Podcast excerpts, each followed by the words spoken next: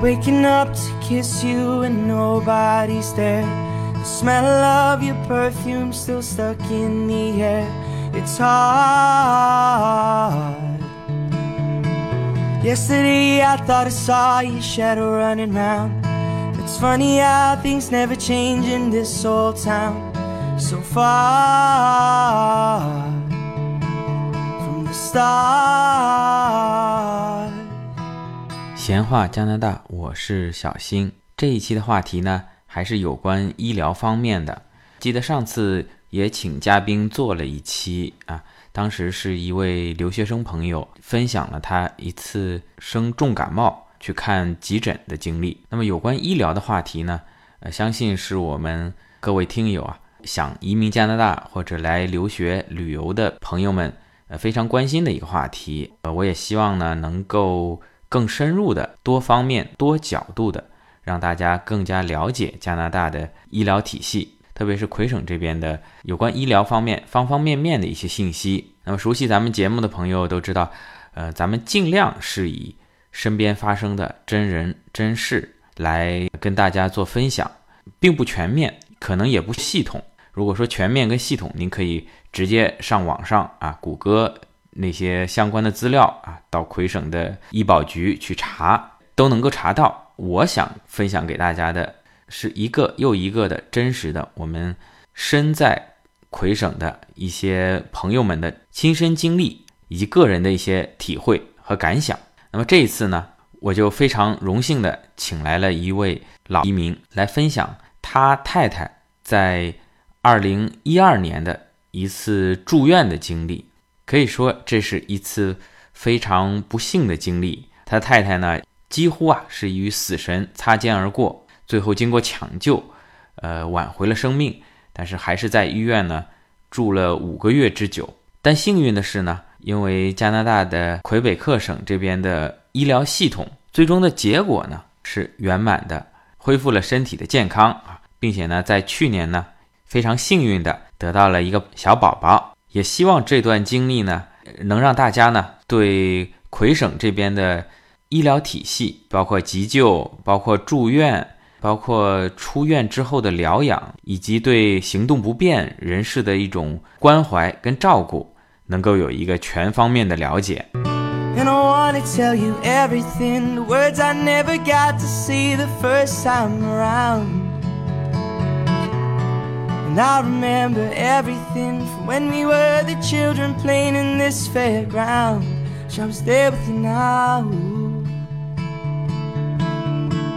if the whole world was watching i'd still dance with you drive highways and byways to be there with you over and over the only truth everything comes back to you 好那我们就请出 我的好朋友 vito 他是一位在一二年登陆的老移民当时走的是联邦技术移民后来来到了魁北克省的蒙特利尔市欢迎他来做客我们的节目。是像小新说的，我觉得这个经历也不知道是幸运还是不幸，但是过了这个几年之后，我跟我太太觉得这是一件啊幸运的事。对于我们来讲，我们感到很感恩。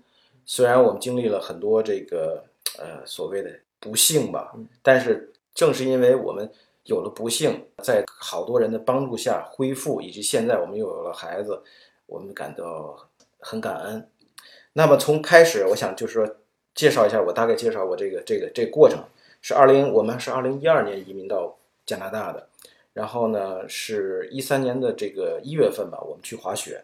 啊，我太太呢在滑雪过程中摔倒了。呃，我这里再说一下，我太太这是在国内就做过一次椎间盘突出的这个切除术。嗯，大概是之前三年吧做了一次。您在国内是在哪个城市？我我在天津啊，天津，对对对，也是咱们直辖市之一啊，是对。然后呢，到我们到就是冬天的时候呢，他的腰感觉不舒服，我们觉得，呃，想很想了很多办法，就是说，因为刚到这儿也不知道这个医院啊，这到底是在国内我们就都知道找谁给谁打个电话问一下，而且我跟我太太之前都是在医院工作，对，呃，很很方便，熟人很多，到这儿呃两眼一摸黑。所以说呢，它是一些自己的办法，热敷啊，一些这些东西。后来正好有个朋友邀请我们去滑雪，觉得也许是个好办法吧，活动活动。但是就在滑的第一次非常好，滑完回去我们开开心心，啊，一起吃饭。然后第二次再去滑，哎，他摔倒了。他就是，呃，觉得我们从一开始不会到到会这个过程是很兴奋的。对，这个人人一兴奋了，刚学会开车，老是想上路，哎，我送你，我接你，有这感觉。是这个感觉。然后呢，他可能就滑的呃快了一些，然后摔倒了。我当时觉得好像没多大问题，因为我们也经历了，就说之前他就很不舒服，躺一躺就稍微会好点儿。然后他在诊室里，呃，不是在诊室，在休息室，休息室躺着的时候呢，我还去滑雪了。就这个、嗯这个事情，我稍微扯得远一点儿。嗯，如果如果太远，你就把我抓回来。没有关系，没 有关系。个我还去滑雪，因为我也很兴奋。又去他在他说你你滑去吧，我在躺着。我我也插一句，就是，嗯咱们下期还可以讲一下这滑雪的话题。没错儿，我非常喜欢滑雪，这个而且这个加拿大魁北克是滑雪太太理想地方，你知道，半年你可以滑半年的雪。行，拉回来，拉在休息室，您还是在滑雪，对，这可能不是收音机前啊，手机前很多女性听友要骂渣男了。这个不在当时情况下确实难以理解，我这是太不像话了，你这这个怎么能这样呢，对吧？但是当时我也不知道为什么，可能因为之前他就已经很不舒服了，但我们也没想过，就是说这是严这么严重严重到什么程度，所以呢我就去滑。但是过了一会儿呢，就是就是他们服务人员，滑雪场的服务人员就也不知道怎么就我一滑下到到这个这个山山下的时候，嗯，一个人就过来喊我了，说你太太要叫你。嗯。哎呦，我觉得哎呦有情况，然后我进去，然后一那边已经救护车在那儿了，哦，救护车在那儿了，就是是当是滑雪场的工作人员，滑雪场工作人员叫的。这个救护车的这个救护人员呢，正在给他做检查，因为我太太一动不能动，趴在地上，嗯就是说，然后我当时也问我，你到到底要不要把你送到医院去？因为这个事情你要要你自己来决定，嗯他不能强制把你。嗯当时还犹豫了一下，嗯就说：“哎呀，是不是这？因为因为其实我现在倒是当时人在某种环境情况下，脑子就是不太好用，你知道吗？对，就是很多情况下，我回想怎么怎么能这样呢？但是你在当时的处境下呢，有时决定确实确实对，可能想老病不用治，回去没错儿，是这个概念。但是这个呃这个护士那个是个男护士，非常强壮，跟健美运动员一样的。或者说，他说这个，他说他要是我，他要是我太太的话，我嗯。肯定把他送医院了。呃，插一句，因为大家知道在魁省这边是以法语，那这个救护车上的包括这位男护士，他们说，一般来讲，在这种公共场合，嗯，就说双语。服务服务业，嗯，都是双语。你说英语，即使有些他是叫方克风，就是嗯法语为主人，他也能基本，他也应该用能用英语跟你交流。嗯所以当时我们用英语交流的。OK，然后，然后记前面我说，他说如果这个你是我太太是我太太的话，我肯定要把她送医院。嗯这句话有点对我有点刺激，比如说，好像我觉得，哎呦，作为作为先生怎么能怎么能我其实你说你说是差这些钱吗？倒倒倒倒也不是，好像您既然提到了钱，啊这个嗯呃前两天啊，嗯在国内很多微信公众号一直在转，就是说在北美，包括美国、加拿大叫救护车是很贵的，有些学生包括他已经昏迷了，嗯救护车来了，这时候醒了，他拼着命的说 不要上，不要上。呃，这个费用您后来救护车的费用是多少？救护车费用，我现在记记呃我的回忆是一百八十块钱一次，那还好，还还可以，好还可以我怎么。看有些微信公众号说八九百什么的，一百八还一百八十块钱，因为因为他这个因为你滑雪场到医院，你打个出租车也得这个价钱。呃是啊，对呀、是，我觉得，而且它还有医疗服务在上面，嗯，对吧？这可能是可能啊，是魁省的有部分政府补贴在里面。很有可能，其他省的这个费用我不太了解，OK，可能是是这样。嗯然后，然后我们就去医院了。就是您跟您太太都上了这个救护车，您陪着她。呃、我他我太太上了救护车，然后我开车，因为我啊当时开您开车啊我开车跟着救护车。嗯他他转到了一个离滑雪场不远的一个呃小镇上的医院。嗯说是小镇医院，跟咱们国内的小镇医院不一样，它的设备啊、环境都都嗯很好。这个我觉得服务质量、医疗水平不会比比大医院大医院差。嗯，呃，去了之后呢，标准流程，这个照 X 光，这是这个后面我们再继续把这个，就是说它这个流程，这个再再续上，就是说你第一步你有问题，它要有个有流程，第一步照东你必须从 X 光开始，必须照 X 光。哎，嗯，对，是他这是医医生发展的，他不可能第一步就给你，呃，走到 CT 也好，就是说或者 MRI，就是所谓的呃核磁共振，嗯。因为因为那些因为因为咱们又回到这个话题了，这个魁省的医疗是公费医疗系统，政府来付这个医疗费用的，在某种程度上，嗯。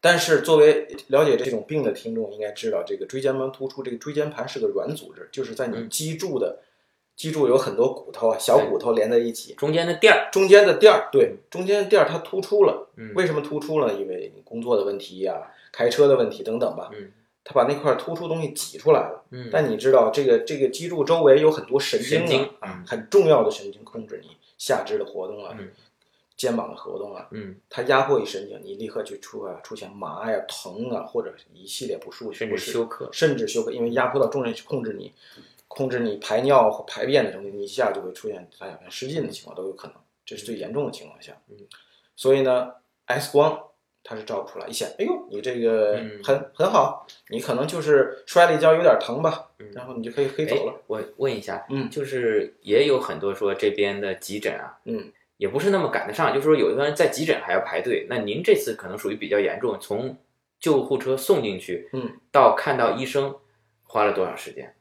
是这样，我我自己了解，就是说排队是它是它不是说你根据你先来先到，对，当然不根据严重程度根据严重程度，嗯不管任何急诊都是这样。即使你救护车送过去的，因为你救护车你可以随便叫救护车，对对吧？对然后然后到那儿是第一步是医生给你诊别，甄别，不好意思，甄别你这个你的严重程度，嗯甄别以后它排序，对？嗯最严重的那个哗哗流血的，那肯定是要先等于是有什么红色的，给你排个红色的、没错，黄色的、绿色的。对。你如果一看人很好，血压正常，心跳正常，嗯，他也说不能说不给你看，他也说排到绿色。哎，对对，你说我心脏不舒服，嗯给你查心电，心脏一听，呃，不是太大问题，那你就可以排在后面你，就排在后面了，就嗯去前面排。但是呢，比如说今天人不是很多，但你也你有很很有可能，即使并不严重，你两三小时你也看上了，嗯，这都有可能，取决很多因素。次您这次算是很严重了，我觉得是很严重的，一个是排了多久？排了，我去到那儿基本上就看上了因为一个是小医院，小镇的医院小镇人不多，人不多。另外呢，我觉得我太太的这个病情也很也很急，嗯所以基本上去那儿就照片子做诊断了。然后呢，一说你可以回家了，他现在他即使他站起来也很困难，很疼啊。嗯，即使就是说医生说你可以站起来了，嗯他就是很费力的站起来。这个有点儿跟国内从当时不能动到现在能站起来，但是还是很费力，很这是很疼很疼的嗯费，他其实还是站不起来。嗯，但是医生说你你得站起来了，走两步走两步，这就可跟国内有点区别。国内如果你这样情况，我觉得医患，而且在国内这种医患纠纷比较多情况下，医生绝不可能要求你，对你站不起来，让你马马上站起来这种情况发生。但在这儿呢，我觉得这是他，我觉得医生我我他没有那么多其他的问题干扰他，我认为你是这样，你就要你就你就这样，对，这是一点。你说好或不好，嗯，我也不好评价。我觉得他这个是一套标准的流对程，，规规避了事后的医闹。那法律上写的，看完 X 光没事，可以让病人嗯站起来一下。你如果出，即便出现什么问题，嗯那可能是法律想办法修改法律的问题，跟医生个人嗯是没有不会说你到医院去闹这种嗯情况，嗯嗯，有可能啊，我也是。我觉得哎是这是个意思，因为这里边可可以争议的东西那就太多了。我觉得这是这是他的加拿大或者魁省的医疗的他自己的流程吧。嗯总之我们就回去了，哎，一当时也没觉得没有台湾的哦，这个医生都医生医生没？问题了。我们回去，我太太就是当时状况，我们还去朋友家，嗯。在当时他们家在在修女岛，我们拖了也很长时间，也都饿了，大家都饿了，因为之前都是大家开开心心说滑完雪去他们家聚会吃吃火锅啊什么的，都想行，现在病也没事儿了，我们就回家吧，就到他们家就是呃吃饭喝酒，然后在吃饭的过程中，我太太就是她做不了了，她只能跪在那儿，还是还是那句话，你知道这个病人都知道，嗯跪姿呢是对他腰这个这个所谓的压力压力最小的这个一个姿势，除了趴着以外，整个过程呢也是很疼，但是总之还是就这样吧。转天我忘了是转天还是呃过了一天吧，呃，我们就叫了第二次救护车。这次救护车就是是在朋友家吃完饭回到家，回到家第二天，第二天，为什么叫呢？当时有什么？但这次情况是相当严重。这次情况我我回忆啊，我太太是很不舒服，在家躺躺了一天，然后呢说要洗个澡。嗯，你知道这个，唉，反正躺着反正很难受吧，嗯洗个澡，洗个澡呢，在洗澡的过程中呢，我太太就晕倒了。洗澡过程当时，第一个是她从她想泡，她是泡浴缸嘛，嗯在浴缸里想舒服热一些嘛，嗯，舒服一点觉得好，但他一站起来的时候，也有可能根据因为一热血液往下走往，血液进到嗯全身的，你脑子和心脏血就少了。另外呢，有可能出汗，你这个血容量减少了。他站起来，他发现他的尿失禁了，就是说尿没控制情况下出来。嗯这个就当时他还有意识，但他一抬腿出来的时候，他就直接倒，因为我就在旁边倒倒在我怀里了。嗯然后他就晕过去了，就是休克了。当时因为我在我我看见，因为整呃看见他的眼睛已经翻白了，嗯，就是往上翻了。嗯呃，当时很吓人你可很吓人，很吓人的。因为虽然我我之前也当过医生，我也经历过这些病人离开。您还当过医生？我当过很短很短很短时间，我在在内科做了一段时间。内科嗯嗯。您先说。然后就是说也也在医院经历过这个生生死死吧这些东西。对，但是这个自己的家人在你怀里，我觉得，因为头一次我感觉到哦，他可能就要离开了，我就是脑子就是就立刻我就就懵了，然后呢，呃，然后怎么办？然后我就晃了，然后就说好像他稍微缓一点儿，然后我就一般国内电视剧里这时候是掐人中啊，这这这桥段。这个这个过程是呃是我我现在您作为一个医生，当时的 记忆记忆的，因为因为我记忆的这块儿有点模糊了，嗯因为确实当时很多事发生。对对，然后我再有的记忆就是我把它搬到卧室，因为上抬不到床上，只能在地上躺着，嗯然后打了那个八幺幺，八幺幺就是加拿大的这个医疗的这个相当于医疗的九幺幺救护车。然后呢，我是这样，然后呃，我稍等，嗯。呃，那个听友们，咱们就是敲黑板划重点，就是在魁省这边，嗯。嗯、医疗的有一个热线，除了当然你打九幺幺也可以，但是医疗方面有一个八幺幺，你是可以打的，嗯。这里我多说一点，八幺幺不是说只是叫救护车，嗯你有任何医疗问题，他有相对专业人，不能说是医生吧，或者、嗯。或者是护士吧，这是这样的，他回答你的嗯。呃问题，比如说，哎呦，我今我这个不舒服，我也不想去医院，我问问大概是什么情况，他可以解释给你，对，这是一个免费的电话这是免，费的电话，其实这个电话我前两天也刚用过，因为我刚生了一个小孩嘛，嗯嗯呃，他作为一个小婴儿，嗯他可能有连续的五六天嗯没有大便，嗯嗯。那么当时我就打了这个电话咨询电话那头的护士，根据他的判断啊，你除了吃的好不好啊，睡得好不好啊，体温正不正常，认为呢嗯，呃，作为新生儿来讲，即便是七天没有大便也是正常的，超过七天你去看急诊，嗯七天之内嗯没有问题，嗯，这就避免了一些你没事儿跑到医院去急诊啊。啊，他那电话那头也是也是一些很专业的护士、医生给您做一些指导嗯。当时打电话，他首先在电话留言录音的阶段，他就会说你如果是 emergency，你现在马上挂掉电话打九幺幺，嗯嗯嗯嗯，就是九幺幺还是可以叫救护车的。对，也可以叫，嗯对对对，这个就是像小新说的，确实没错，这个服务啊，八幺幺这个这个服务，医疗问答服务呢，它会节省到很多不时间必要的浪费的时间和和以及医院的资源。对，因为任何一个病人去了，他嗯都得消耗很多的资源，医生的时间是是很宝贵、很宝贵的。对，所以咱们听友朋友如果移民到这里呢，万一有些什么小病小灾的啊，咱们英语或者法语不错的嗯，就直接打这八幺幺嗯，啊，咱们就别百度了。咱们接着说这八幺幺，就是在电话那边，他给了您一些什么指导或者建议？因为我当时就是呃打八幺幺，这个我觉得呢，就是说是很重要的。呃，即使在很急的情况下，如果您不是专业人士的话，你最好先打八幺幺，嗯然后在他的指导下，你可以做一些急救。嗯，所以说打电话是第一步的。对，这把它放在放在电话上，嗯，然后呢，他告诉你你现在做什么，嗯，他会问你一些关键问题，现在病人是什么情况，对一些指征是什么，对，然后你告诉他，他会分判断这些你要先做这个，先做这个。反正我当时就 follow 这个过程。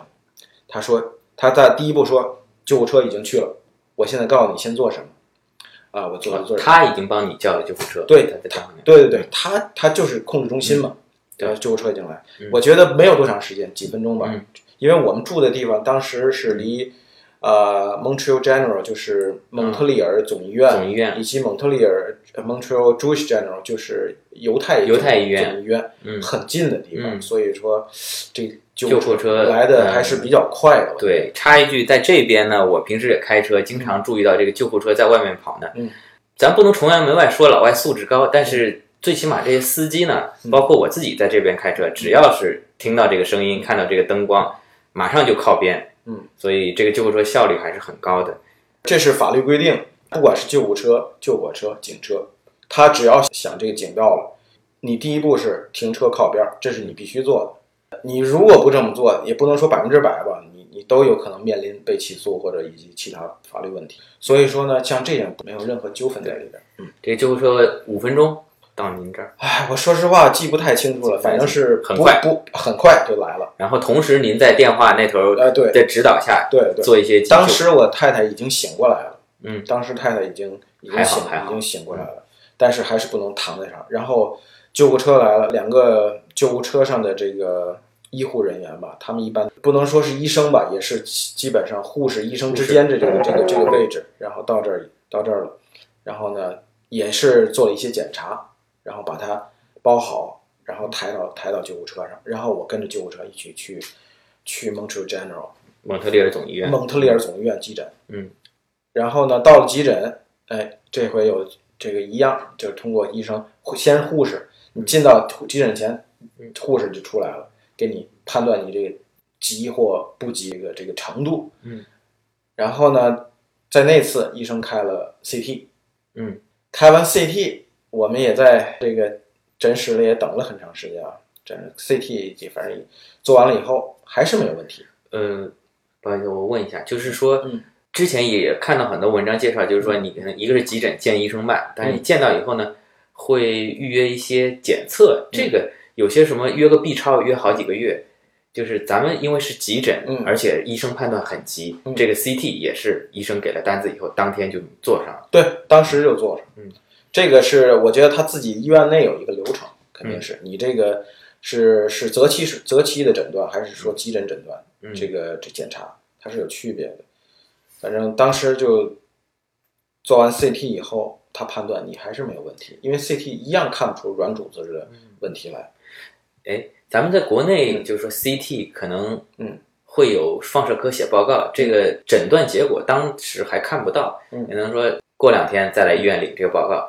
嗯。呃，而在魁北克这边，当时主治医生就看了这个 CT 片子，嗯嗯，就马上做判断。对，呃，当时是应该是急诊急诊室医生看了急诊室医生判嗯判断了，然后跟你解释你的问题是什么问题，嗯或者是他怎么判断的，他们直接跟你说了。你的所有你不用带片子，你所有的医疗记录都会在你的医疗档案里，你去任何医院，医生查都可以查到。嗯，这跟国内的不需要你再去看个病，我从那医院照片子，哎，就拿着一大兜子去去另一个医院。对，现在好像国内也也都也上网了，上网么所谓的 PAX 啊、对对 PIS 之类的这些东西。对对对。那 CT 医生现在判断下来怎么样？现在还去判判断你这个问题不大，不大，啊，不需要在这儿，还是一样，又派个护士来帮助你站起来，嗯是走一走。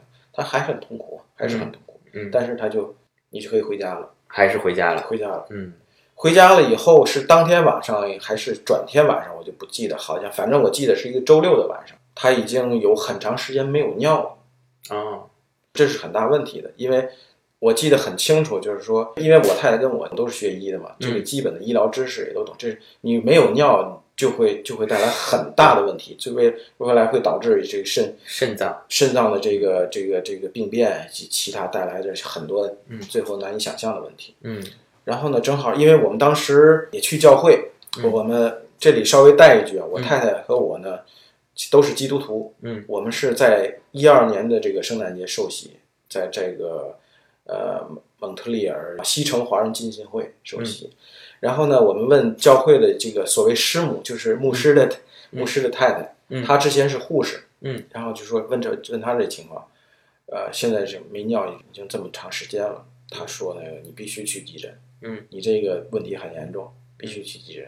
然后我们就这时候呢又去急诊了，嗯，好像是第三次去第三次时间是其实又叫救护车，嗯。这次呢就是那可能没叫救护车，嗯我们直接去的蒙特利尔犹太总医院。犹太医院，犹太总医院，这是离我们家最近的这个医院，嗯西部是，呃，然后到急诊以后挂完号，也等了也有，哎呀，说记不太清楚了，不是很长，也不短啊时间，嗯，然后医生看了，然后，呃，我记得特别清楚，这个急诊室的医生叫 Shepherd。shepherd Doctor Shepherd。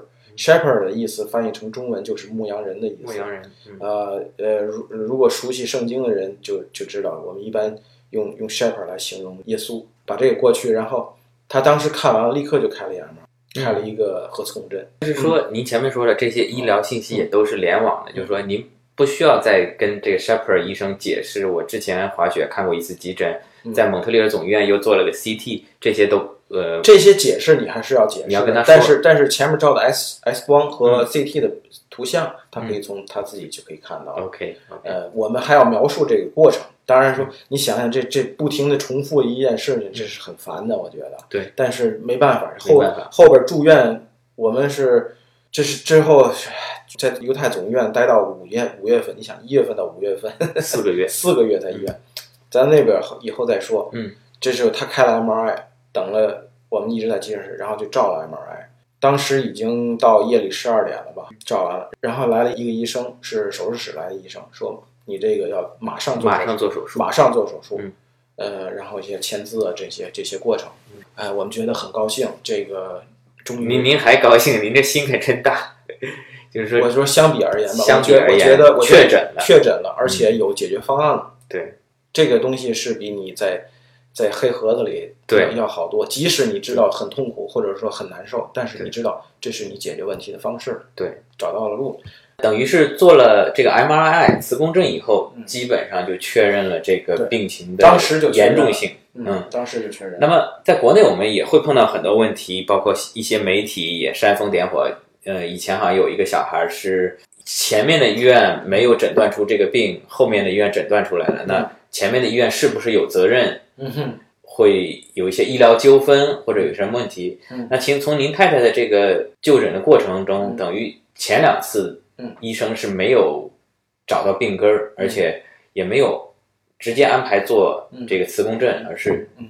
按照 X 光、嗯。CT 的诊断判断没事情，嗯，叫您回家，而且确实这两次回家也是经历了很大的危险。是。啊，也是等于在生命边缘。我我觉得是像您说，如果咱就说假设一个问题，如果我太太回我是在她晕倒那时发生了意外，嗯那她在呃这医院就会有问题了。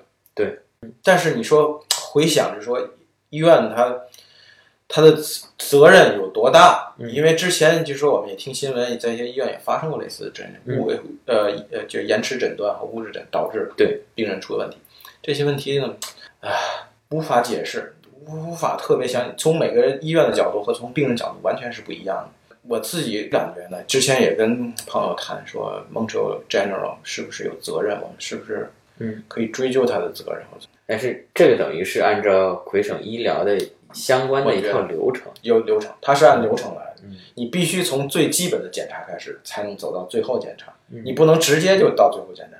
也对从一个国家或者一个省医疗体系角度话，如果那样的话就乱了。嗯对因为他的他的 budget 怎么控制？因为他的费用对全是国家出，那也就是说国家决定了你做检查的顺序。如果 X 光能诊断出来，就没有必要做后面的东西。没错。国内呢，其实有的时候有的时候啊，个别时候倒相反，嗯，X 光已经诊断出来了，嗯，但是呢，医生开刀之前呢 嗯，CT 做一下，MRI 做一下，对，这个把该收的钱也都收了。但但这里面一方面是收钱，这这是我小人之心。当然，另外一方面，中国医生也相当的谨慎嗯，这些检查都到位了嗯，以防出现了另外的意外。这里面没有绝对的好跟坏之分，嗯，只是说治疗理念上跟诊断理念没错上有些，不同。这是由他的医疗体系来决定的。呃，你像你说的没错，没法说哪个是好，哪个是不好。我觉得因为确实是两个完全不同的体系。中国的医疗体系跟加拿大医疗体系是完全不一样的，对是不能说完全吧，有很大的不同吧。对，加拿大各个省也不同，中国各个省也不同。对，然后就等等到大概两点多的时候去送手术，我在一直在手术室外等着。早上起来六点，呃，他就送到病房了。这是经历了多长时间的手术？手术时间其实并不是很长，因为是进入手术室麻醉可能需要准备一些时间，手术完了需要等恢复清醒也要一段时间，整个过程可能四五个小时吧，我觉得四五个小手术可能也就是两个小时，可能。包括前面的麻醉和后面麻醉醒过来，这都是对也其实是很关键的。对对对，还有一个就是说，我觉得，因为我之前也在医院工作过，跟医院打交道，就是说这块儿过程，我也我也体会到一些稍微人性化的东西。那外边有一个有几个电话机，你可以随时往手术室里打电话，嗯，你问现在是什么程程度了，是不是已经那出了？医生忙着动手术，啊有空接你接电话的是护士，护士有专门负责这个人给你解释，嗯。现在是到哪个阶段了，说还在做手术，嗯。或者说已经做完手术，正在正在苏醒阶段，嗯他就就会告诉你，至少不是说很详细的信息，但你心中至少你知道哦，啊到这个阶段了，对吧？我觉得在国内呢，好像对。没有这方面的人没有，人都是这个所谓的人性化的东西，基本上这就是做完手术，这是手术之前整个整个这过程就是关于急诊也好啊，还有那么总共经历了就是这一次手术，这之后还做过两次小手术，两次是因为是因为术后的一些并发症，因为、哦，因为那个怎么说呢？后边还我还继续谈，就是说嗯，那从大的方向来讲，就是说，基本上脊椎的这个病，这次手术就解决了，解决了，就说把椎间盘切掉，突出的那块切掉，切掉了，切掉了，然后呃缝好了，送到病房了。你下一步就是你恢复的过程了，直接送到病房。直直接送到病房。我记得倍儿清楚，是特别清楚，是八楼，嗯，八楼是骨科，八楼骨科，对对对对对。对，然后在骨科也住了很长时间，我就天天的去看去送饭。哎呀，嗯是这里我我先先说说医院的这个这个这个他的饮食问题，因为一住院就开始另一套流程了。对，这个呃，他给你发衣服，你衣服都都收起来，他给你发你病人服。然后给你安排床，我们是因为我们是是是魁北克居民嘛，这个嗯都是免费的。对，先你如果没有个人医疗的话，你第一步就进到这个所谓的稍微的最实惠的病房，有三有六个病床的病房，有六个病床，六个病床。嗯我我太太还相对比较幸运，挨在窗户边上，相对亮一些。嗯，她的她病床之间呢都有都有那个拉帘儿，你可以隔断啊，比如说你你这个换衣服啊哎换衣服啊，隐私的东西你可以拉上。嗯，如果医生查房你可以打开。嗯，然后呢，床可以升降，这这都是跟国内差不多，跟国内差不多，都差不多。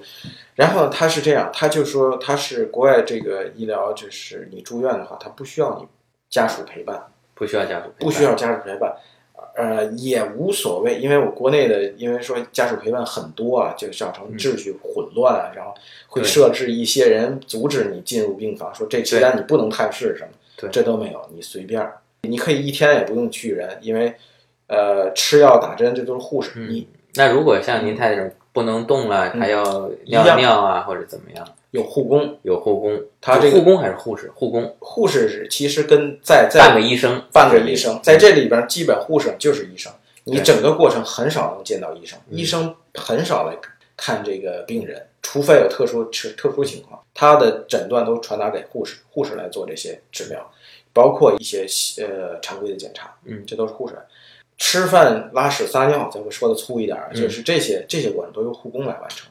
护工也不是说随便一个人就来做的，护工是也是专业学校培训出来的，也不容易。对，他做一些什么事情呢？他帮翻身啊，嗯，一些比如说在不能大小便啊这些东西，来由有护工来做。生活方面都是洗澡啊，对。都是护工来做。像国内呢，你如果请护工是要另外自己付钱对的，而且这些护工其实不是医院的职工，都是你自己外面请的。对对对对而在这边呢，护工也是隶属于这个医院，的，也是属于医院费用呢也是由全部全政府来包。全部包括的。然后说吃饭，嗯，一头一周觉得挺好，非常健康。这个每天的不一样，三文鱼啊，什么肉啊，什么什么冷饮啊，还有冷饮，嗯，呃，有给你一个小冰淇淋小冰淇淋啊，当时五月份有点热啊啊，这些东西不是，即使冬天冬天也是也可以。然后反正就非常丰富，嗯，但进入到第二周，你就会发现，因为你住的越长，你就会发现这些食物就没有味道，你知道吗？嗯就跟咱们中国菜 吃饭不一样。即使在中国你住院长了，你也觉得吃的对，所以后来慢慢就得，我基本上是我做，我在家里做好饭带给他，他吃，嗯他吃我做的饭，然后我吃他的他的饭，他的饭，天天天天基本上就是就是如此。然后这是大概介绍一下这个这个情况，然后呢，他看看慢慢开始恢复，稍微差一点，嗯。这这个病房里其他老外的病人，他们吃得惯，他们老外其实，这里其实我还挺想谈一下，其就是其他人的这个、嗯这个跟我们文化上差异的人，嗯这些他们对这个这个所谓家人住院以后是怎么个、怎么个感觉呢？是怎么一个态度呢？嗯我举一个很好的例子来讲，在那里边只有我像中国人，嗯，还有另外我一旁边床的一个一个老老老头和他老太，这是他是意大利人。嗯只有我们是天天基本上天天出现，而且陪伴那个老太太能在这儿陪了二十四小时，但是转天他就那老太太也病了，老头儿是先做手术，嗯，老太太陪了二十四小时，说也不行，倒下了，也住这个院。意大利人跟中意国大利人家庭观念家庭观念比较强，其他的人呃，其他不管西人也好，还是反正呃犹太人啊这些东西，他们就是说，即使子女来了，嗯，他也不不管这个，就是来交通，就是交流流交流一下，他不会说给你带很多吃的呀，还嗯。就说这是这是他们一个家庭的这个观念，对，不太一样。他也不存在呃那个说呃谁来来了带一些很多什么东西，嗯没没没没有这个没有这个感觉，所以说这是有点文化差异吧，反正，嗯。但是医院的它的体制也适应了这个，你不嗯需要，对。我我都提供了，对。啊，是这样。然后进进到下一步，就是说还还继续说我太太的问题，对，就是说手术之后第二天，嗯，他就来了另外一个人叫 physio，physio 就是所谓理疗师吧，嗯，他来指导你下床行动。他的要求是手术完转天你就可以下床开始走了。哦，这个是他的理念是是有益于你恢复，有益于你那个肌肉以及其他组织，呃，防止一些一些不好的东西。嗯，时间长了肌肉萎缩了，哎，这是他的理念。嗯但是你要知道，看比较我们之前他老太太在天津的这个住院过程，当时在天津的住院室做完手术后一在床上卧床一周，一周之后才下床。然后呢，我太太第一次走啊，走了一步好像不太好，又回去了。嗯。然后呢，转天，当时说实话，这我不在那儿，嗯，我不在那儿。然后我去，我我去医院，然后我就进到这个病房里的时候，我就发现有点不一样，不太非常不一样。就是我太太的病房里的所有病人都在外边。嗯。然后我说你们为什么在外边儿？他说你太太出事儿了。我我当时我心就一一哆嗦啊。嗯。但是我我一进去，我发现我太太还躺在那还行。然后之后才跟我叙述了，他那天早晨就是 physio 来的时候，李药师吧还帮他走的时候，他晕倒了。哦，又晕倒，又晕倒，而且这次晕倒非常严重，就是他已经是没有心跳了，没有心跳五分钟。当时就是说，这个医院有不同的这个 code，就是所谓的警报，对，橘橘色、红色、黄，反正它是最高警报。当时好像说有二十六个医护人员在在这个病房里抢救他。这段经历呢，我太太她经历了一个，可能有些听友可能也在电影里也好、电视里也好，经历的这个所谓穿越，所英语叫 out of body experience，、就是身离离开身体。嗯，它有一个特别奇妙的经历，我后边再嗯再有机会再再说吧。但是就说那是是被抢救过来，他有五分钟没有心跳，分钟没有心，但是五分钟之后他回来了，是做了这个急救对。这个电击什么，所有东西，所有的东西都都都采取了。这个事情其实是说，我觉得有时自己没人的时候，我想想，其实是挺可怕的。我觉得对对对，非常可怕。对，我觉得，因为现在其实人就是这样，就是说你一切是忙着啊，就这些好像都一切都很正常，嗯一切都是都是应该的。可是你说我从那之后，我觉得我跟我太太对于有些观念就是彻底改变了，就是人的生命啊，这个很脆弱。对，它它可能短，很快就没有了，失失去了这些东西不由你来掌控。所以说，我就说一定要珍惜你现在时间。我现在我多说一点我自己的感受啊，就是说可能跟这个医疗这个稍微稍微有点儿没关系就是说我在之前的这个对对我移民生活的方向，呃，和之后这个认识有很大的变化。我们就是认识到一个问题，就是说生命是短暂的，也是你自己无法控制的。当时我们有信仰嘛，就是说我们信这个我们的路是上帝来引导的。但是我们就就说作为一个呃正常人来讲，就说我理解这个珍惜生命，珍惜你现在拥有的东西，这些东西不是说理所当然的，我们认为这是一种恩赐。然后呢，我就之前觉得我们还就开始，因为原来住那 apartment 嘛，嗯我说我扯的稍微远一点，嗯。apartment 是条件稍微差点，因为、嗯。因为刚刚来到移民都知道，都是想找一个先先先落脚吧，对先租一个租一个 apartment、嗯。我们是在那个离离 Cosin Catherine 地铁站比较近的地方，大家可能稍微长点移民知道那个地方呢，穷人区，嗯。但是呢交通方便，交通方地铁地铁地铁多，另外呢，呃，相对一些公共服务比较，游泳池啊，嗯。呃，这些免费的这些东西比较多一点儿。而且你刚到那儿，你对这个城市没有概念的情况下，你也无法做出很多选择。有些人可能做了这些 research 啊，可能还好一点，或者说我就有很多钱无所谓那这情况下，对那个 apartment，我太太坚决不想再回去住了。嗯有蟑螂，有老鼠，呃，冬天很冷，然后离马路很近，很吵。好处是什么呢？交通方便，交通方便，呃，离游泳池、离公园儿两前后两个大公园儿很近，旁边有有一些价价格低廉的超市，这是生活必须的地方吧。之前呢不想住那儿怎么办呢？那也也一年租期快到了，就想买房子了，对吧？咱们中国人都买。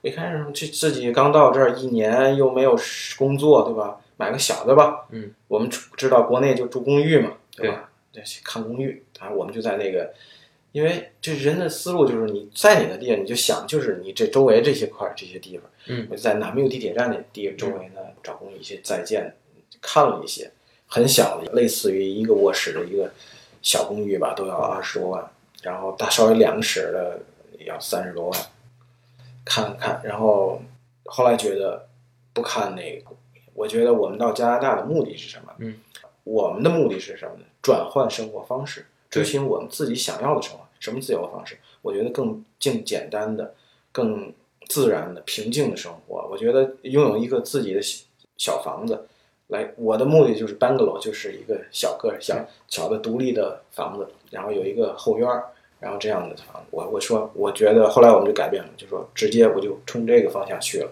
然后我现在住的房后来买到了，我觉得我非常喜欢，住了几年，呃，我非常喜欢这个地方，这这种这种生活方式，因为我还就重给之前在我的这个这个公众号里有我也发了，你的对你的居住方式决定了你的生活方式，对以及你你的沟通方式，你的周围人的行为方式也影响你。你在我之前所说的那 apartment 生活是你是那种生活方式，我觉得是非常压抑的，因为我我觉得头一年是为什么说一年大苦呢？因为从内到外，你内心以及外在东西全都是新的，全都是你不知道的、不确定的。所以后来我就是我们观念转变了，有些东西就是说，呃，该追求，有些东西不该追求，嗯，我们就就发生了很多变化。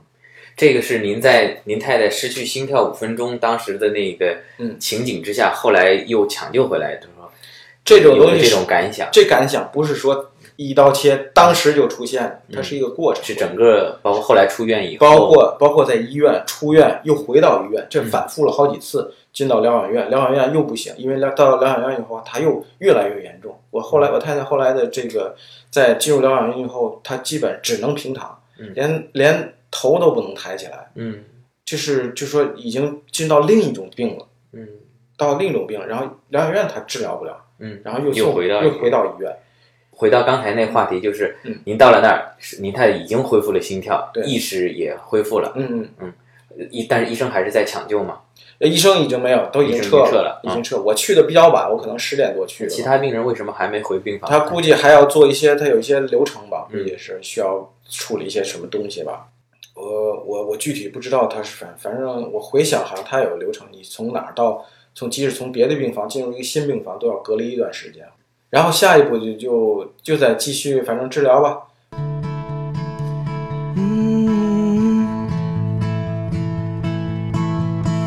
saw that you moved on with someone new. In the pub that we met, he's got his arms around you. It's so hard, so hard. And I wanna tell you everything, words I never got to say the first time around. And I remember everything from when we were the children playing in this fairground. Wish I was there with you now. As if the whole world was watching, I'd still dance with you. Drive highways and byways to be there with you. Over and over, the only truth. Everything comes back to you. You still make me nervous when you walk in the room. Them butterflies, they come alive when I'm next to you.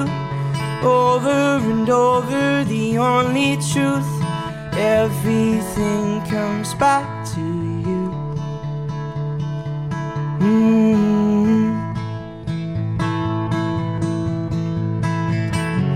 And I know that it's wrong, that I can't move on.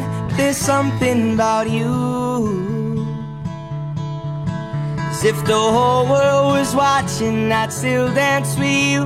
Drive highways and byways to be there with you. Over and over, the only truth. Everything comes back to you. You still make me nervous when you walk in the room. Them butterflies, they come alive when I'm next to you. Over and over, the only truth. Everything comes back to you. Mm.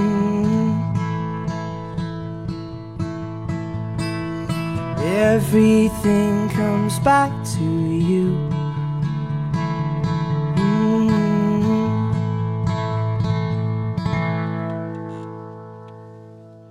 好的，感谢微透的分享。因为他这段经历呢，时间也比较长啊，内容呢也非常的丰富。我原本呢是打算把跟他的这段访谈呢剪成在一集里面，呃，但是后来发现呢，因为里面讲到的好多的点呢都非常重要，我都舍不得把这些素材呢给砍掉。但是由于时间比较长嘛，呃，我就把这一期节目呢剪成了上下两集来播出。欢迎大家对节目发表自己的观点看法，当然也更欢迎转发、点赞、打赏。呃，另外插一句呢，在这一期呢和下一期呢，嘉宾呢会涉及到一些有关宗教方面的话题。首先声明呢，这个不代表我本人的观点，也不代表节目的立场。那么对于宗教问题，基督教、佛教，包括伊斯兰教，之前也讲过。作为主播，我本人呢，目前暂时啊，大家听好啊，